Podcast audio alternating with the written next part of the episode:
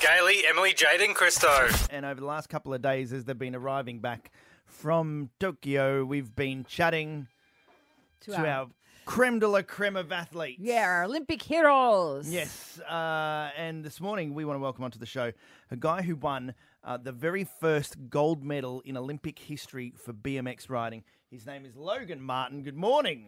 Good morning. Thanks for having me on. Oh, well, no, thank you for talking to us. Yeah, it's called No gold, baby. Yeah, definitely, definitely stoked on the way it all all played out, and yeah, to, to bring home the gold medal is amazing. Oh, My God, and it's the congratulations. First ever BMX competition in the Olympics. Yeah, yeah. Um, so we got introduced into the Olympics in 2017. So I yeah set it- set out set out on, on the goal to get to the Olympics first of all, and then yeah to to win the gold, and yeah it all it all played out. Um, yeah, exactly the way I wanted it. It's a very special win then, Logan, to be the first ever gold medal winner of a first ever sport in the Olympics.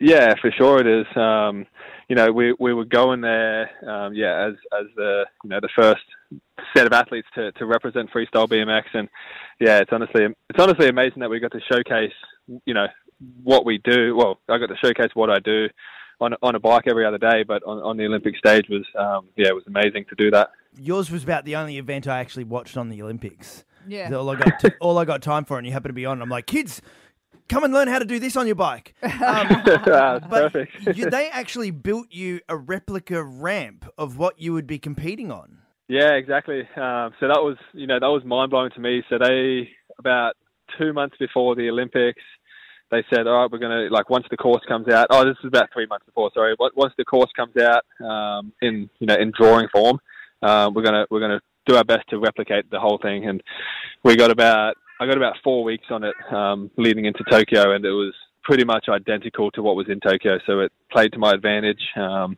one, one other country did the same thing, and they, they got some good results too. Um, so it was uh, honestly amazing. And what about the one in your backyard? I hear the neighbours aren't too happy about it.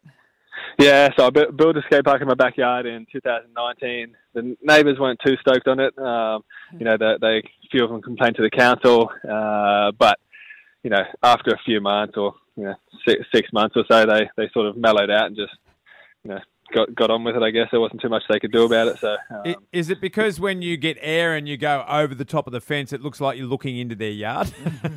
You know, honest, honestly, that, that sounds crazy, but one, one of the complaints was that that one of the neighbours felt like we were invading their, their privacy because because Oh. we could do just that. Um, Oh, wow. you know, and it's crazy. I, I live on, an, on on a bit over an acre as well, so it's not like I'm right on their fence line. Uh, so yeah, I mean, honestly, there was there were so many crazy complaints going on, but uh, they, yeah, they they mellowed out, and there's, there's no hard feelings. I just got on with you know what I, what I needed to do, and um, yeah, it all worked out. Well, are you now going to do those jumps with the gold medal hanging around your neck? So if they're rubbernecking over, you'll just be like, it was worth it. Dude, shut up now. yeah, maybe I need to hang it up so that, that they that they can see it from from uh, from their house. It'd just be funny being your neighbour to be like, "Hey, Logan, hi." Better still, put a trampoline right on the fence line and go, well, how's this then? And just bounce up and down. yeah, exactly. yeah, there's, there's a lot worse things I could do for sure. 100%, 100%. How do you learn to do the tricks that you learn to do? Because It hurts. it like. Do you learn go, falling into foam pits first, or do you just go, you know what, today I'm going upside down, let's give it a crack?